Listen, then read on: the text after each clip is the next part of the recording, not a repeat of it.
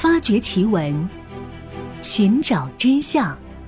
更多精彩，请关注同名微信公众号“小东讲故事”。本节目由喜马拉雅独家播出。根据《汉书·西域传》记载，精绝国位于昆仑山下塔克拉玛干沙漠的南缘，受西汉王朝西域都护府统辖。国王属下有将军、都尉、议长等官职，全国共有四百八十户，三千六百人，军队五百人。用现在的眼光看，所谓的精绝国只算得上一个村落。可是，在两千多年以前，西域的许多小国家大多如此。精绝国国家虽小，却是古代丝绸之路上商旅的必经之地，因此就成为东西方文化的交汇之所。精美的丝绸、曲卢文木牍，以及至今仍保存完好的民居和佛塔，都表明精绝国的经济文化有相当高的水准。后世学者们称之为尼雅文明。不过，自《汉书·西域传》首次记载了精绝国，后世的史籍对精绝国的记载寥寥无几。精绝国人最后一次在历史上出现时，已经是改名为鄯善的楼兰国的子民了。一个小的不起眼。仅有五百名士兵的精绝国，在那个兼并战争如同家常便饭一样的时代，是不可能长期独立存在的。而楼兰国在改名鄯善之后，因为是西出阳关第一站，又得到了中原王朝的扶植，曾经盛极一时。东汉末年，逐渐强大起来的鄯善国兼并了包括精绝在内的几个邻近的绿洲城邦。从那时起，尼雅和流域都被纳入了鄯善王国的版图。变成了他的一个行政区，精绝国也改名为精绝州。从关于楼兰的一些史料中可以看出，精绝国人虽然失去了自己的国家，但生活却比以前过得更好。这源于当时的鄯善国的国王对兼并而来的城邦都采取了怀柔的政策。他起先用精绝城当地一些有势力的人物委任以官职，由他们去管理下面的百姓。史料中还记载了类似这样的法令。全国的百姓如果在地方上遇到司法、行政、民事纠纷，都可以直接上诉到国王，由他本人裁决和处置。这样看来，精绝州的百姓们在相当一段时间内，基本可以说是无外忧也无内患，凭借丝绸之路要冲的地利，汇集着各方的物资，过上了祥和富庶的日子。可以想象一下，当时精绝城处于绿洲上，城外有湖泊萦绕，河水清清。湖塘泛着波光，桑树、桃树、柳树荡在水面上。胡杨林中，芦苇草地上有羊群出没。房外男人在制桃和冶铁，房内女人们在纺织羊毛。孩子们吃着烤馕和桑葚，好一片田园风光啊！而集市上更是热闹非凡，东西方的商人们穿戴各异，在这里交易各式各样的商品，传递着各种消息，叫卖声、欢笑声。飘荡在城市的上空。大约是在中原西晋灭亡后，尼雅河流域的文明逐渐衰落下去，它才成为没有人烟、流沙肆虐的荒漠。唐朝的玄奘法师到达精绝城时，在《大唐西域记》中写下这样的文字：“辟魔川东入沙碛，行二百余里，至尼壤城，周三四里，在大泽中，泽地热湿。”难以旅舍，芦草荒茂，无复途径。唯去城路，仅得通行，故往来者莫不有此城焉。而瞿萨旦那以为东境之官房也。这段话翻译成现代的语言，大意就是说，从辟摩川东进入沙海，走一百多公里就到达了尼壤，也就是尼雅城。尼壤城周长两公里。位于大沼泽地中，那里又热又湿，难以通行。芦苇生长茂盛，没有路可走，唯有进入城中的道路可以通行。所以往来的人没有不经过这座城池的。而于田则以此地作为其东境的官房。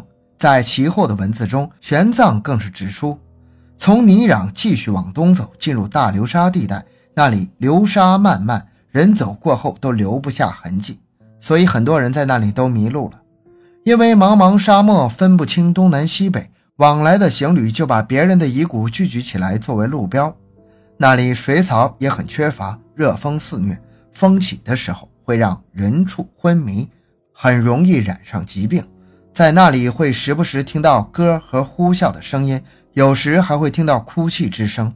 不知不觉间，人就会跟随声音受到魅惑，不知身在何处。这样一来，就有经常走失的人，这都是鬼魂所干的事儿。那么，精绝古国的文明究竟是如何衰落的呢？从西晋到唐朝这三百多年的时间里，精绝城究竟经历了怎样的变迁？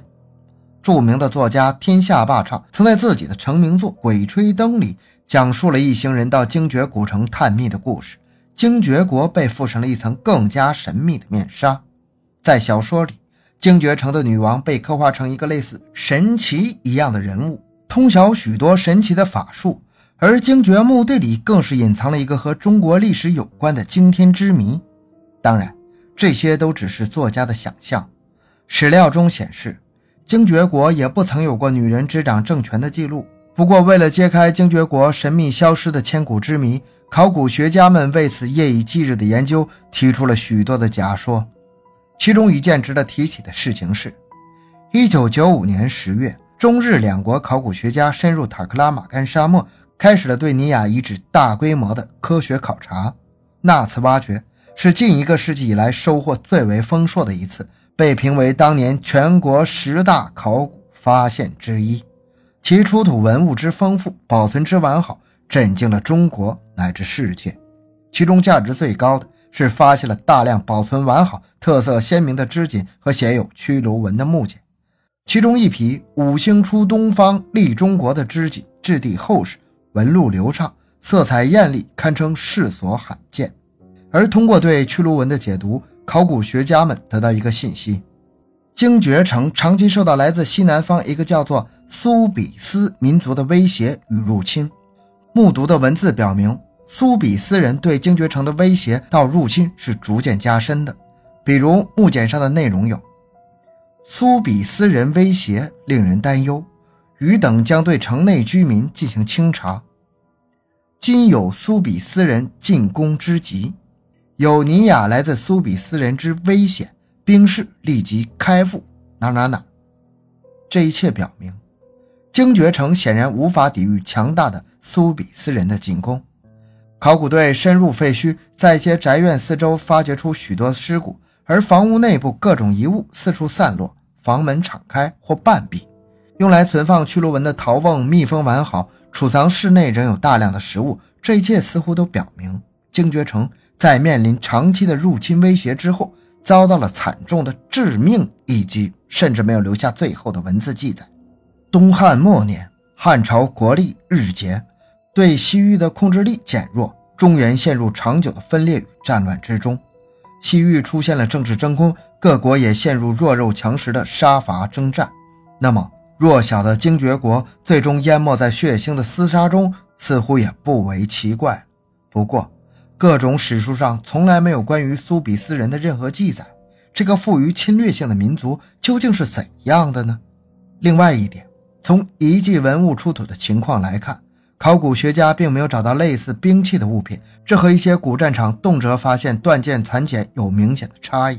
再有，出土的古尸面容也都是祥和安静，并非死于搏杀，这就是精绝城毁于战乱之说无法解释的地方。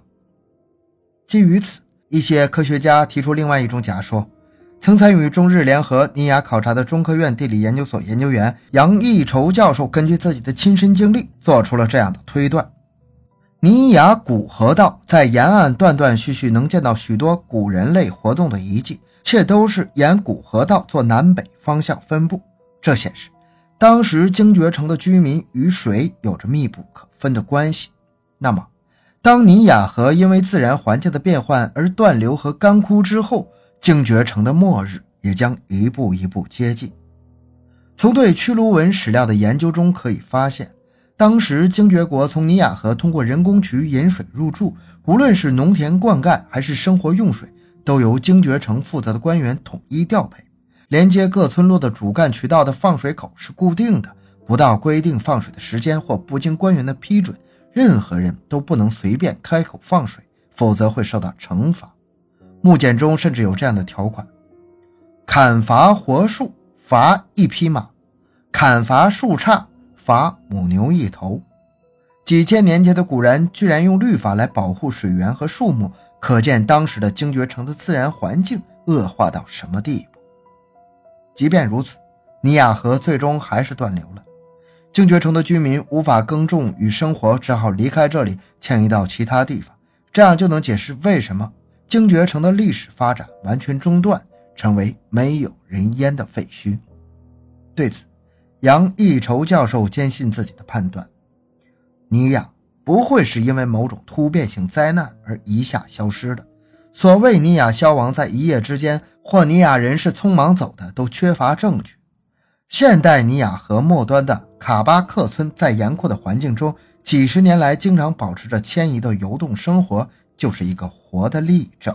在塔克拉玛干沙漠南边，如今已经发现了二十多座汉唐古城遗址，这些古城自东向西连成一线。构成和当年著名的丝绸之路极其相似，说明水去人空路亡是大沙漠的一条铁律。精绝国应该也遵循了这样的规律。如果事实真是这样，那么当年离开自己家园的精绝城的人们，也许随着大迁徙和民族大融合，延续下了自己的血脉。精绝城虽然已经成了绝响，但它的子民还将继续繁衍在这个星球上，总算是一个。不错的结局吧。好，这个故事就讲完了。小东的个人微信号六五七六二六六，感谢大家的收听，咱们下期再见。